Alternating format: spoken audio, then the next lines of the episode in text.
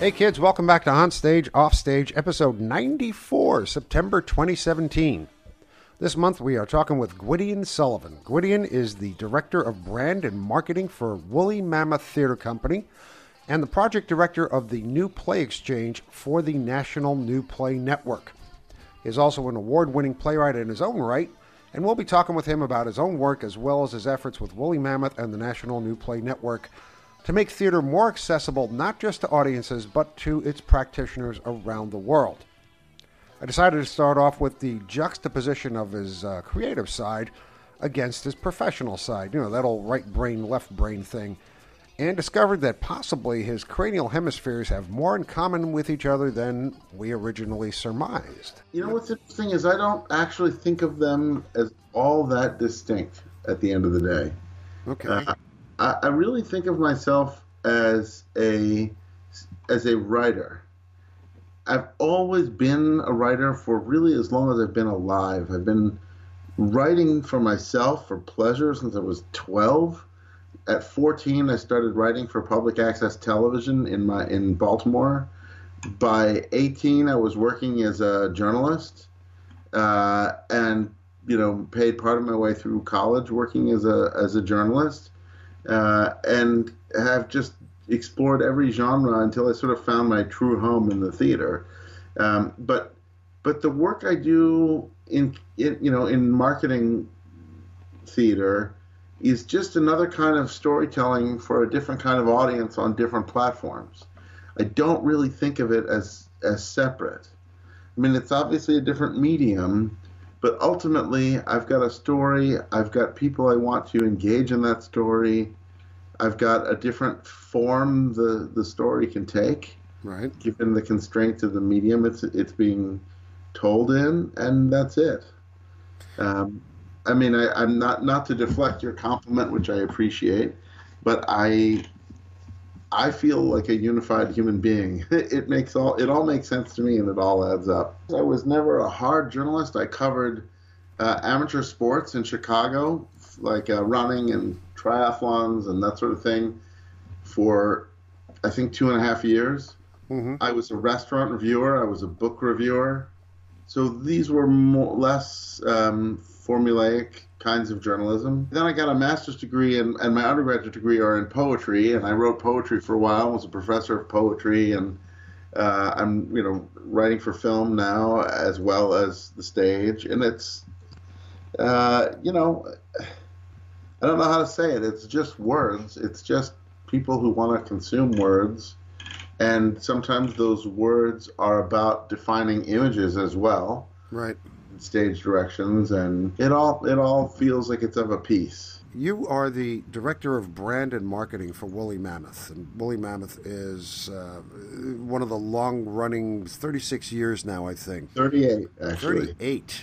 That's a huge undertaking. I mean, I mean, Woolly Mammoth is a nationally known theater. It's it's got millions of dollars behind it. It is, you know, a, a, a signal place in the world of theater, at least, you know, in America. So, you know the, the interesting thing about Woolly is that we are actually a mid-sized theater by by the reckoning of our budget right, Uh, I mean, within DC, we're in the you know one of the seven or eight largest theaters, but um, you know nationally we're a mid-sized theater as theaters go, uh, but our we punch above our weight class.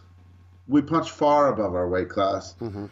and and our reputation nationally is in some ways better than our or or bigger than our reputation locally. People locally think of us as a uh, relatively um, edgy, out there, you know, visceral place to go see a play, and and certainly they appreciate that we are pushing the envelope creatively. But nationally, they really get our mission, which is in some ways to be the research and development arm for the American theater, or at least part of that research and development arm. gotcha. Uh, you know, we innovate in bigger ways. So I feel the pressure of being of being the steward of the woolly mammoth brand, both locally and nationally, but in very different ways. Locally, I have to serve my community.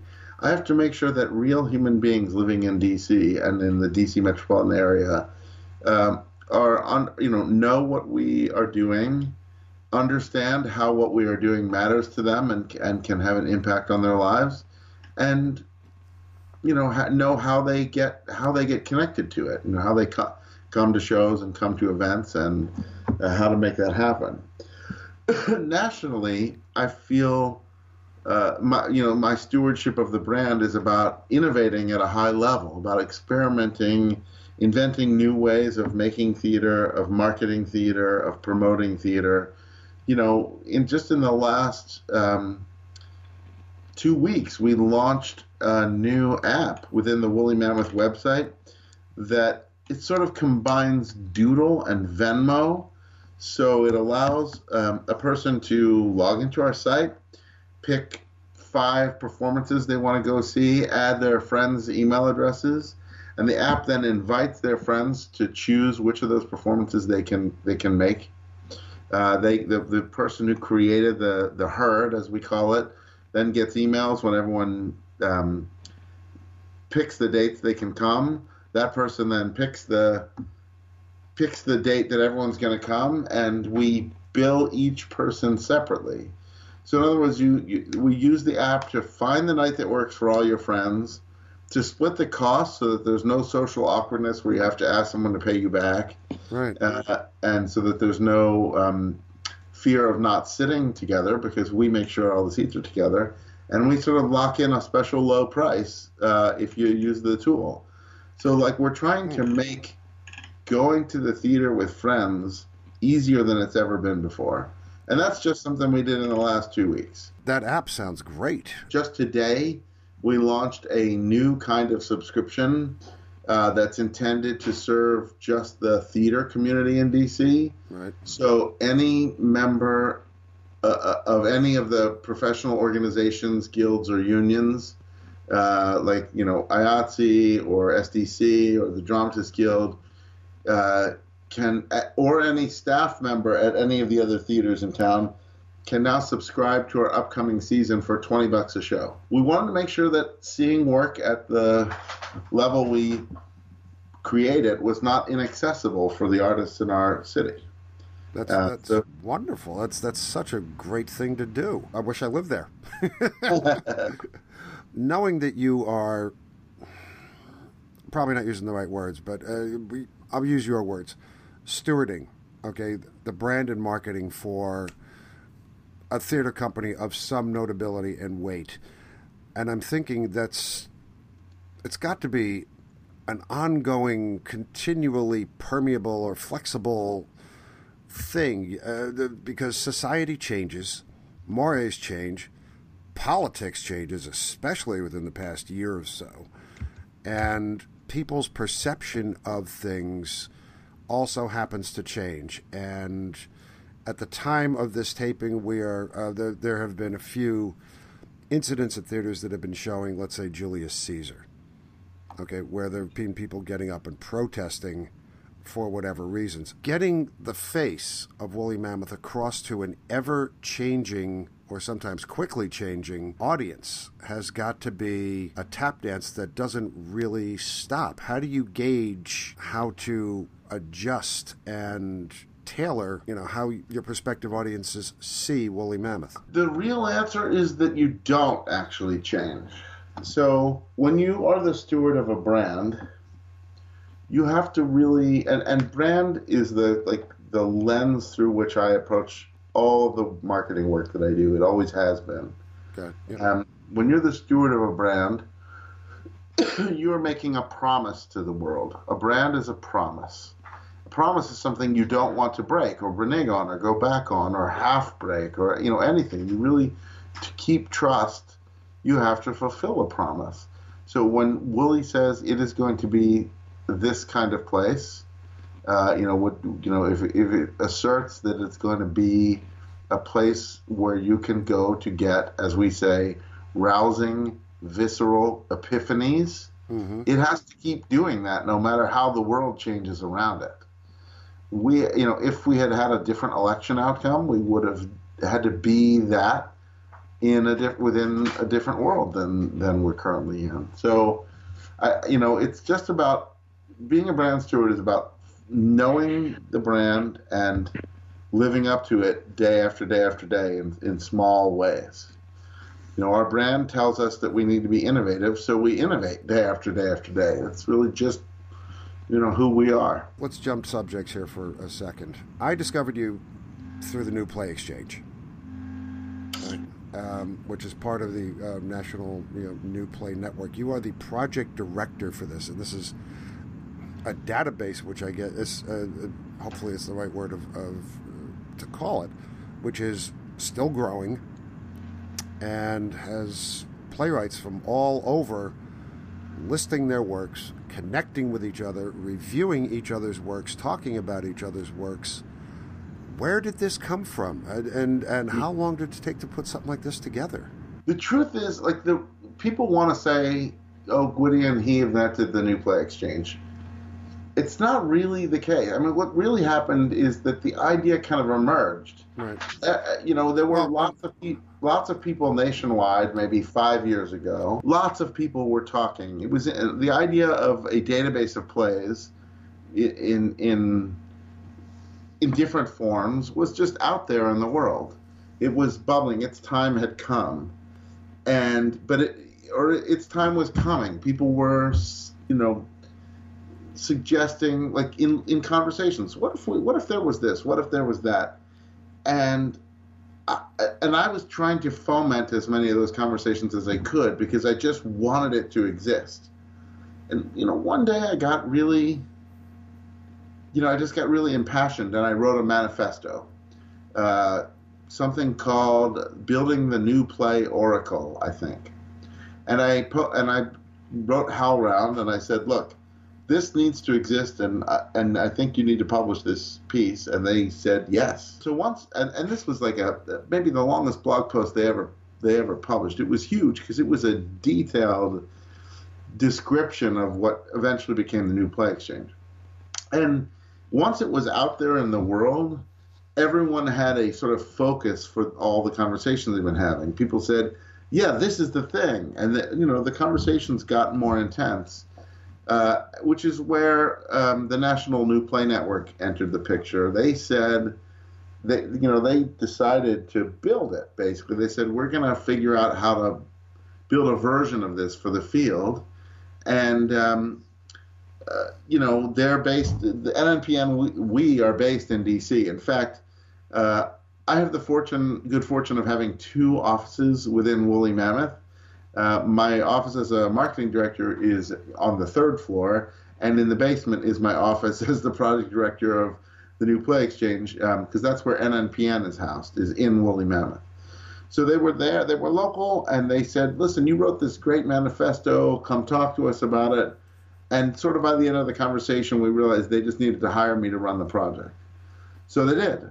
Um, so I spent probably the first year and a half flying around the country, literally to groups of playwrights, directors, artistic directors, dramaturgs, literary managers, agents, publishers, just in huge numbers in New York and Minneapolis and San Francisco and Chicago, and uh, worked with our sort of four partners. Uh, uh, to, we have four organizations we partnered with to build the thing. To, to hear from as many theater practitioners as I could. My goal was to walk into a conversation saying, you know, loosely, we're going to build something that'll be a, a, digital platform that should serve the entire new play sector of the theater. What would you like it to do? And people would tell us, and we would we would listen and take a lot of notes, and then we would come back to them six months later and say, all right, here's what we've heard from all over the country. Here's what we're thinking about building. What do you think about it? And they would make it better. And you know, so we had a year and a half of learning and growing and meeting with people. But by the end of that year and a half, there was a tremendous passion for us to get started. But of course, it takes a while to build technology. So we right. spent uh, about a year building the the first version, uh, working with the firm that we're still working with to develop it.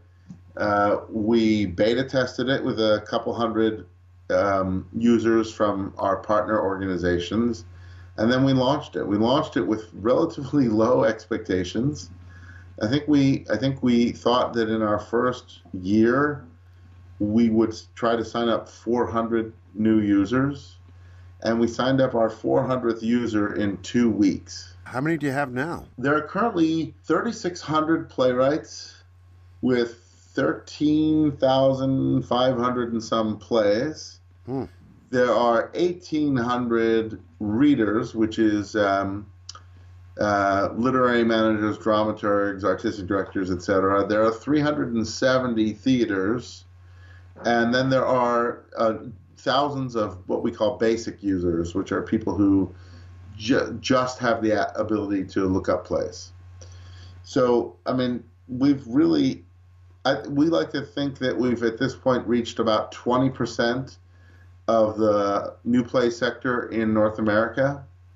Uh, however, we also are worldwide. I mean, we have users in all 50 states and 44 different countries. Mm-hmm. So you know, and there's and there's no reason why we shouldn't serve the entire world, other than we need to do a lot of work to m- make our platform uh, multilingual. We ha- we have all along been aware of the need to have parallel versions in other languages. So um, it, the infrastructure is ready. It's just everything we want to do costs a lot of money, and Right. uh, you know, Yeah. if you know someone with a million bucks who wants to invest in supporting the efforts of the American theater, and who wants to make an investment that will serve everyone at one time, Mhm. even a hundred thousand dollars would make a difference. Fifty thousand dollars. You know, we're always looking for people to, you know, ours is a nonprofit endeavor. We're not trying to get rich. We're trying to serve. The way to describe the New Play Exchange, it is a neutral platform Mhm. for connecting plays and playwrights on the one hand and producers on the other, built for the common good of the entire new play sector.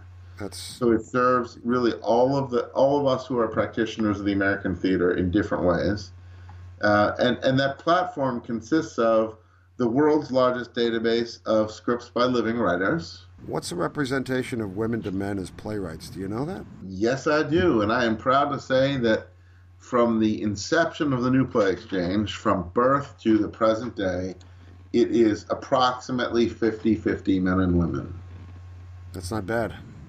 Yeah, no, it's pretty darn good. It's, uh, I mean, I think actually at this exact moment, it might be 51 and a half men to 48 and a half women. It teeters up and down depending on who's joining. Women, please join. We want ya. But that's, Uh, you know. that's those are still good odds. I mean, compared to the rest of, of the business, where uh, you know, it's one out of every four or every five. You know, is, is a woman who's getting produced. Artistic directors, men outnumber women. It is um, no longer acceptable, if you ask me, for anyone to say there are no women playwrights in our pipeline. When you have a database that has 6,500 plays just by women, hmm you can't really say, I don't know where to find them. Uh, you know, similarly for playwrights of color, which is where where our database is maybe ahead of the world in some ways, but still behind where it should be. Yeah.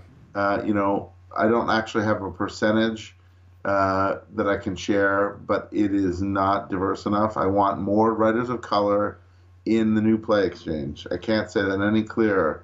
I, I have been trying to promote the database with um, artists of color as much as I humanly can and do as much as I humanly can to support that. It's accessible. It's here. We you know we want everyone. Right.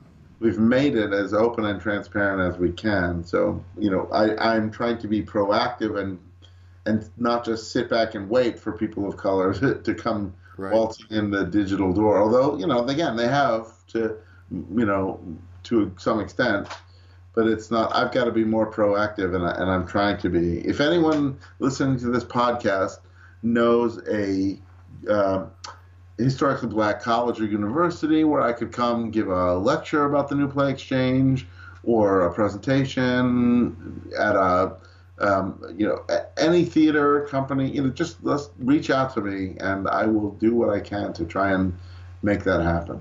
The new social media technology. I mean, between the app you were telling me about before and the new Play Exchange, um, is it safe to say that you've embraced the new social media technology? yeah, I was an early adopter on of, of Twitter, um, eh, for example, and I found my tribe there early on through the 2 a.m. theater um, Twitter stream, which I, you know, isn't as active as it once was, but it's still there and uh, worth examining if you're getting onto Twitter for the first time. Um, I think its importance has, to some extent, diminished. Uh, twi- I'm speaking about Twitter Mm-hmm. because Twitter is still trying to find itself fully, uh, and How I don't know that it has. I don't think Twitter itself knows what it wants to be yet. Uh, it's still evolving. You know, it's it's good at some things and not good at others. Um, I, I- you know, of course, I'm on Facebook. Everyone, uh, every, almost everyone is at this point, and it's not that interesting. But I, I have made it a point to make my presence on Facebook uh, less sh- about sharing memes and more about sharing rich, if snackable content, so that that I've created, Right. so that others have a rich experience of Facebook. For me, Facebook is a staple, and I, I don't think I can do without it because of the outreach and the way I connect with my friends throughout the theater world. I engaged in an incredibly long Facebook conversation yesterday. I mean, it was 50 people going back and forth for many, many, many nested comments, and that was great. But it work. It's work to generate that kind of you know good, healthy, rich conversation. That lecture, Dramatist in the Age of Social Media, you have three diagrams of two of which are, are hubs, and the last is more of a of a web structure, dots connecting to dots, and the last one is less ordered, but much more thorough, where dots reach out to other dots than the previous two, uh, which had I think two uh, one hub with uh, several outposts, and then three hubs connected together, each with several outposts. But there was an ordered structure in this. Now, the third one had no ordered structure. And you said this is the way that things are evolving. And I'm just wondering because you mentioned um, several sociological and historical things that have happened, you know, over, over time. You mentioned the Arab Spring example, and I'm wondering if this is indicative of the way society, in your opinion, of the way society is going, where we, we we're moving away from central hubs with little outposts, both structurally, politically, um, and moving on through Facebook, Twitter, and all these things where we constantly recreate ourselves into smaller entities that are less attached to the larger ones around us. So we're becoming more adrift and less less anchored to a central pillar of society, do you think? Before I answer your question, let me sort of back up for people and um, for listeners and say, I believe that every civilization has a bunch of quiet metaphors by which our thinking is governed. And I think we are coming out of an age in which our thinking was governed by a kind of top down org chart. President, Vice President, Secretary of State, Cabinet, Senate, Congress, American voting public. So, you know, you start at the top and you work your way down. Uh, in a in a traditional, you know, family, in a traditional nuclear family, father, mother, elder siblings, younger siblings. Um, we have that top-down metaphor in our brains. In our, it, it, it governs the way we think. We can't. We have a hard time seeing our way outside of it. We still we still suffer from this. Try to imagine a corporation of any kind or a nonprofit organization that isn't structured as a pyramid top down. It's very hard for people to do. We've got pyramids on our money for this very reason. Right. It- you know, this is how we think. But about 50 years ago, as computers began to enter our lexicon, our our our thinking, the metaphors began to change. That governing top-down metaphor, that's not how a computer works. It's not how the internet works. so whereas we used to design our, our train systems, like the one in Paris, where there was a central hub and spokes radiating in all directions from it, we now design all of our networks so that they are decentralized. Computer networks are decentralized. There are nodes all over the country. Every computer connected to the internet is a node on the internet. And information flows throughout the network as it needs to flow rather than in some top down way. So this metaphor is slowly creeping into our consciousness and slowly affecting the way we think.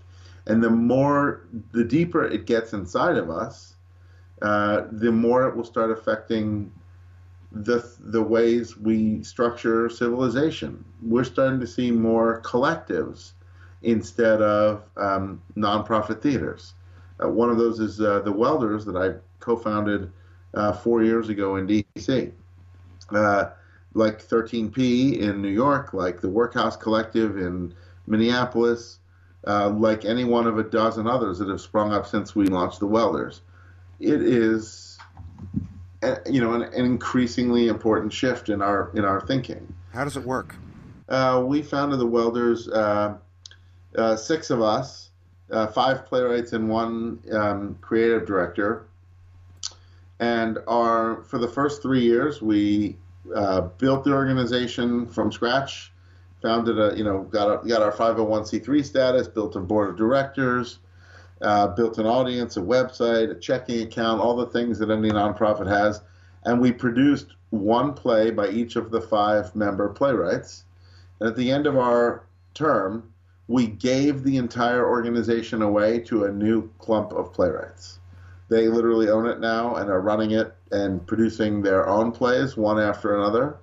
And when they are done in, I think, two and a half more years or three more years, I can't remember, they're going to give it away and do exactly the same thing to another clump of playwrights. And with each new generation of the welders, the organization changes a little, evolves a little, responds more fluidly to the um, to the ecos- arts ecosystem in which it exists, uh, so that you know it will remain nimble and flexible forever. What a great idea! Thanks. We kind of had a great.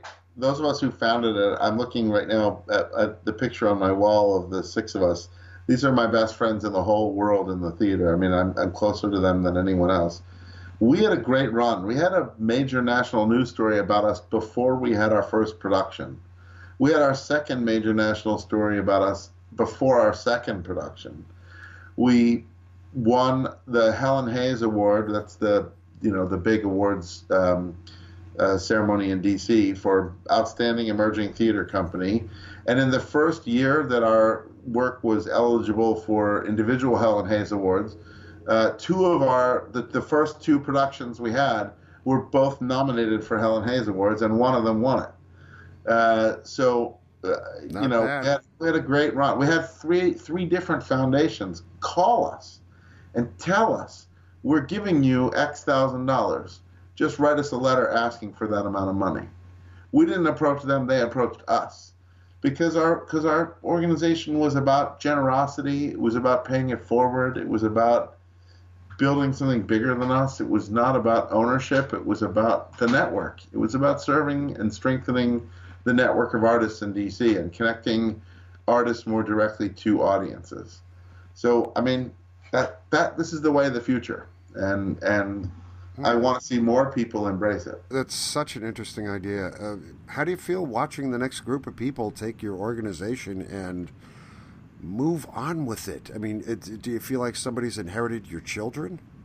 No, I feel incredibly proud of them. I mean, honestly, so the two plays that were nominated for that Helen Hayes Award, yeah, one was mine, and one was the the playwright who came after me, and I was thrilled that he won, because it it because it, it's a it's a gift for them. It is right. a you know.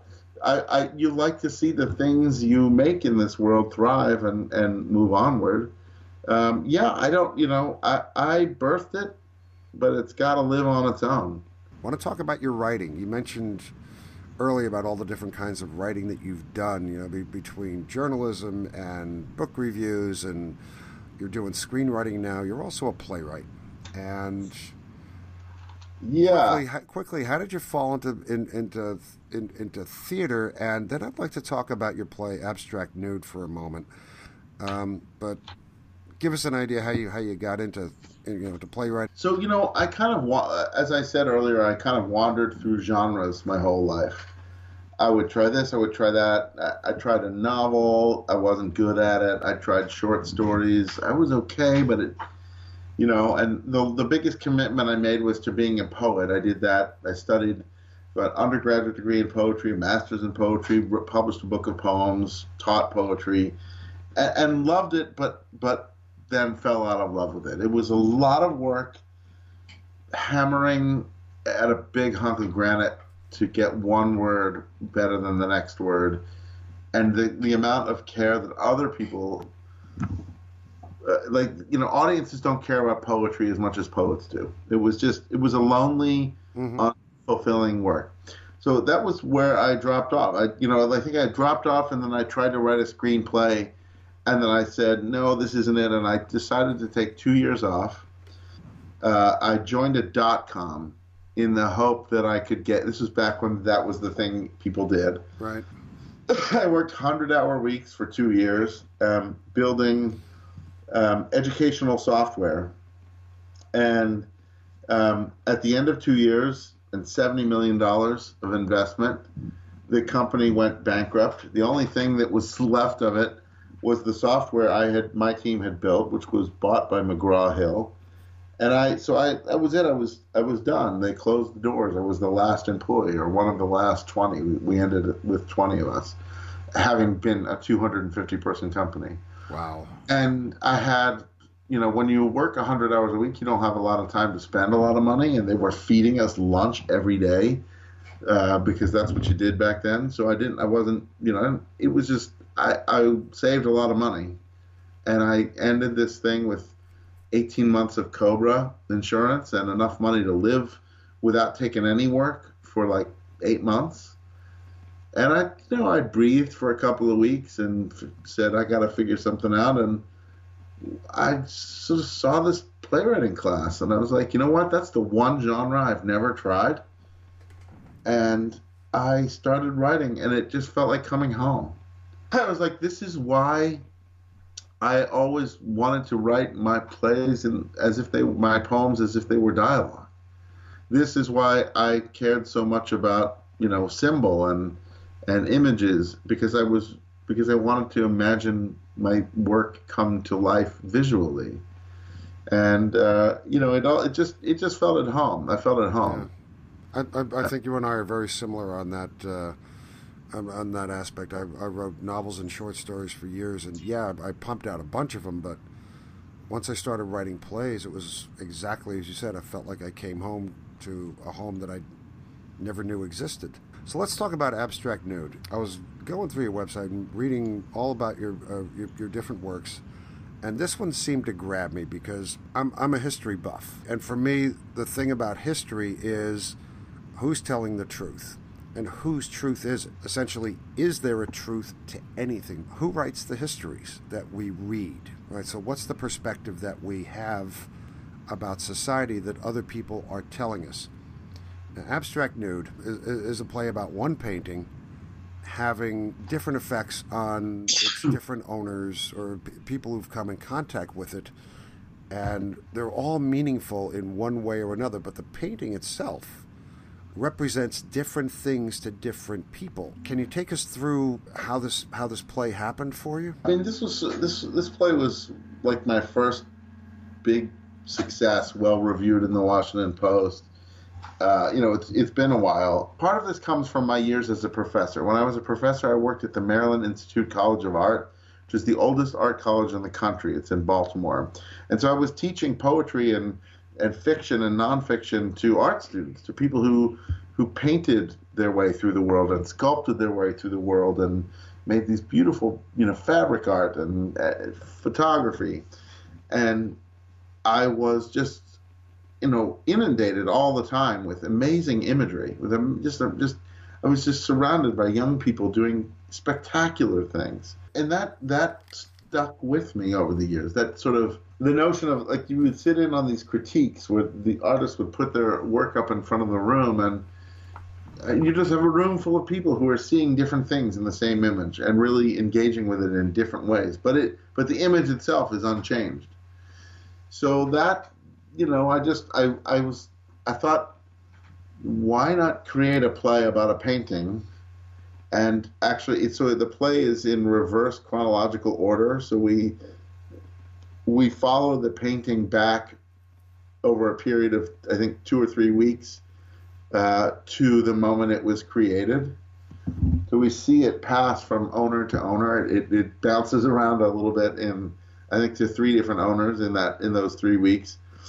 And the because it bounces from one person to another their lives intersect and there are conversations about the painting. And um, you know, turns out there's a little bit of an ugly secret at the heart of why the painting was created, and really, ultimately, it becomes a search for the creator of the painting. And that's the sort of driving force of the drama: is how to find the artist hmm. who who painted the thing, and we never do see him. Um, so, really, at the end of the day, Abstract Nude is a play about all of us trying to find our creator, who may or may not exist, and whom we all see in different ways. Uh, you know, and whose work we all see in different ways. It's really a play about God. It's really a play about belief. What huh. what do we believe or not believe, and why? We we're all looking at the same evidence. This lovely planet we live on. You know, the the the, the heavens above us, the miracles in the human brain and the human body, and the great work of civilization. And some of us see a creator, and some of us don't. And some of us see that the world is ugly, and some of us see that it's beautiful, and some see pain, and some see, you know, we all see different things, but sure, we're looking yeah. at the same thing. Uh, and so that, you know, for me, this is just a play about being human and looking for meaning in a world that may or may not have any meaning in it. So, in every production of Abstract Nude, the painting has been represented by an empty frame. Uh, actually, that's not true. Once it was a an once it was there was a painting, but we never let the audience see it because we didn't want people to um, assess it and say, "Oh, that's a good painting" or "That's not." Right.